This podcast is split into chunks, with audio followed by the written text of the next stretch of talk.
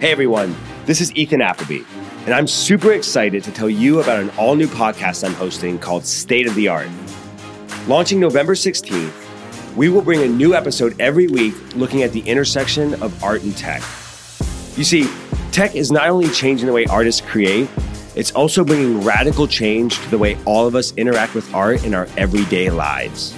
There's only three things that you still really can't experience fully online. One of them is food, one of them is sex, and one of them is art. We will take a deep dive to look at how technology is making art more accessible, as well as improving the experience, and why it's one of the last industries to go online. Most major institutions are showing no more than you know two, three, four percent of their collection at any given time, and they have they possess the world's culture. We will talk to the most tech forward artists, collectors, companies, and institutions to see how galleries are and aren't adapting to the new age, why platforms like Instagram have emerged as one of the best ways to discover artists, and how art will adopt new technologies like blockchain and VR. You know, I would post them on Instagram, Facebook, not looking to sell it, just to share my art with my friends. People would reach out and say, hey, you know, can I buy that? It's like, yeah, okay.